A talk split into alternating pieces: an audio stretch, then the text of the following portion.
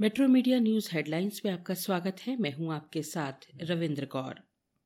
रूस यूक्रेन के बीच छिड़ी जंग को 42 दिन बीत चुके हैं। अब तक यूक्रेन के कई शहरों को रूस पूरी तरह से तबाह कर चुका है। वहीं रूसी सेना की तोपों ने बुधवार को मरियापोल और खारकीव जैसे यूक्रेनी शहरों पर जमकर गोले बरसाए। दोनेट्स के गवर्नर ने बताया कि आज हुई गोलाबारी में कम से कम पाँच लोगों की जान गई। यूक्रेन के बूचा शहर में हुए कथित नरसंहार पर भारत के विदेश मंत्री एस जयशंकर ने कहा कि खून बहाकर और मासूमों को मारकर किसी भी समस्या का हल नहीं निकाला जा सकता। रूस और यूक्रेन को बातचीत के ज़रिए इस समस्या को हल करना चाहिए।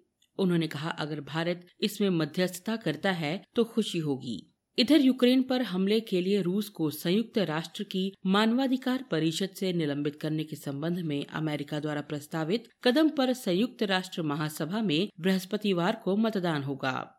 यूएनजीए अध्यक्ष के कार्यालय ने कहा कि एक सदस्यीय संयुक्त राष्ट्र निकाय का आपातकालीन विशेष सत्र बृहस्पतिवार को सुबह 10 बजे फिर से शुरू होगा और इस दौरान रूस को निलंबित करने के लिए मसौदा प्रस्ताव पर कार्रवाई की उम्मीद है।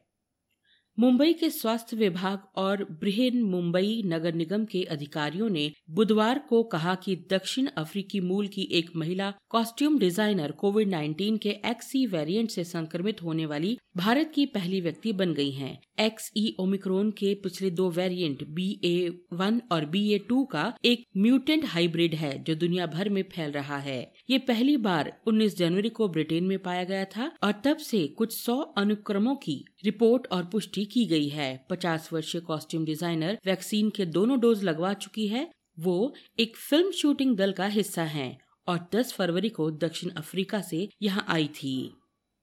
लोकसभा में महँगाई को लेकर विपक्ष ने बुधवार को हंगामा किया। कांग्रेस समेत कई विपक्षी दलों के सदस्यों ने पेट्रोल, डीजल और रसोई गैस की कीमतों में वृद्धि को लेकर चर्चा की मांग की। इसके बाद विपक्षी सदस्य सदन से बाहर चले गए। सदन में शून्यकाल आरंभ होने के साथ ही कई विपक्षी सदस्य नारेबाजी करते हुए आसन के निकट पहुँच गए। कुछ सदस्यों ने हाथों में तख्तियाँ ले रखी थी, जिन पर लिखा हुआ था, पेट्रोल डीजल पर कर घटाए जाएँ।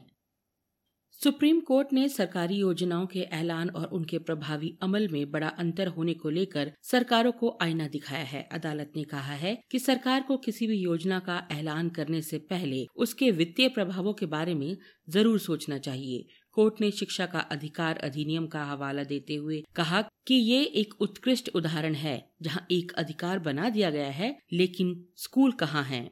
जस्टिस यू यू ललित की अगुवाई वाली बेंच ने प्रताड़ित महिलाओं को कानूनी सहायता प्रदान करने के लिए बुनियादी ढांचा विकसित करने की मांग वाली याचिका पर सुनवाई करते हुए ये बात कही शीर्ष न्यायालय ने कहा कि हम आपको सलाह देंगे कि जब भी आप इस प्रकार की योजनाओं या विचारों के साथ आते हैं तो हमेशा वित्तीय प्रभाव को ध्यान में रखें। पीठ में न्यायमूर्ति एस आर भट्ट और न्यायमूर्ति पी एस नरसिम्हा भी शामिल हैं।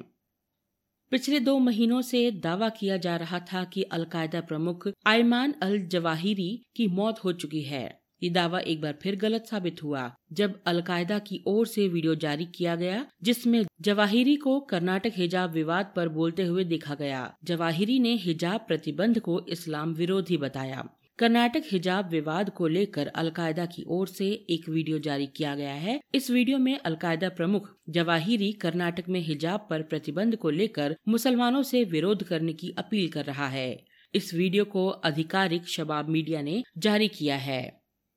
पुणे के एमसीए स्टेडियम में मुंबई इंडियंस और कोलकाता नाइट राइडर्स के बीच आईपीएल 2022 का चौदवा लीग मैच खेला गया। इस मैच को कोलकाता नाइट राइडर्स ने पाँच विकेट से अपने नाम किया। वहीं मुंबई इंडियंस को लगातार तीसरी हार मिली। केकेआर के ऑलराउंडर पैट कमिंस ने एक ओवर में 35 रन बटोर कर मुकाबले को 16 ओवर में खत्म कर दिया। इसके अलावा वे आईपीएल के इतिहास में सबसे तेज अर्धशतक जड़ने वाले संयुक्त रूप से पहले खिलाड़ी बन गए। मुंबई शेयर बाज़ार बुधवार को गिरावट के साथ बंद हुआ। दुनिया भर से मिले कमज़ोर संकेतों से बैंक और आईटी शेयरों में भारी बिकवाली रही, जिससे घरेलू बाज़ार भी नीचे आया। दिन भर के कारोबार के बाद तीस शेयरों पर आधारित बी सेंसेक्स पाँच सौ छियासठ दशमलव शून्य नौ अंक करीब शून्य दशमलव नौ चार फ़ीसद नीचे आकर उनसठ हज़ार छह सौ दस दशमलव चार एक अंक पर बंद हुआ। वहीं 50 शेयरों वाला नेशनल स्टॉक एक्सचेंज का निफ्टी भी एक सौ उनचास दशमलव सात पाँच अंक, तकरीबन शून्य दशमलव आठ तीन फ़ीसद की गिरावट के साथ सत्रह हज़ार आठ सौ सात दशमलव छह पाँच अंक पर बंद हुआ। पेट्रोल और डीजल की कीमतों में बुधवार को एक बार फिर 80 पैसे प्रति लीटर की बढ़ोतरी की गई। इस बढ़ोतरी के बाद 16 दिन में पेट्रोल, डीजल के दामों में 10 रुपए प्रति लीटर की बढ़ोतरी की जा चुकी है राष्ट्रीय राजधानी दिल्ली में पेट्रोल की कीमत एक सौ पाँच रूपए इकतालीस पैसे प्रति लीटर और डीजल की कीमत छियानवे रूपए सड़सठ पैसे प्रति लीटर हो गई है वहीं आज एक बार फिर से सीएनजी के दामों में भी ढाई रूपए की बढ़ोतरी की गई। इन खबरों को विस्तार से पढ़ने के लिए आप लॉगिन कर सकते हैं www.metromedia.live.com पर। धन्यवाद।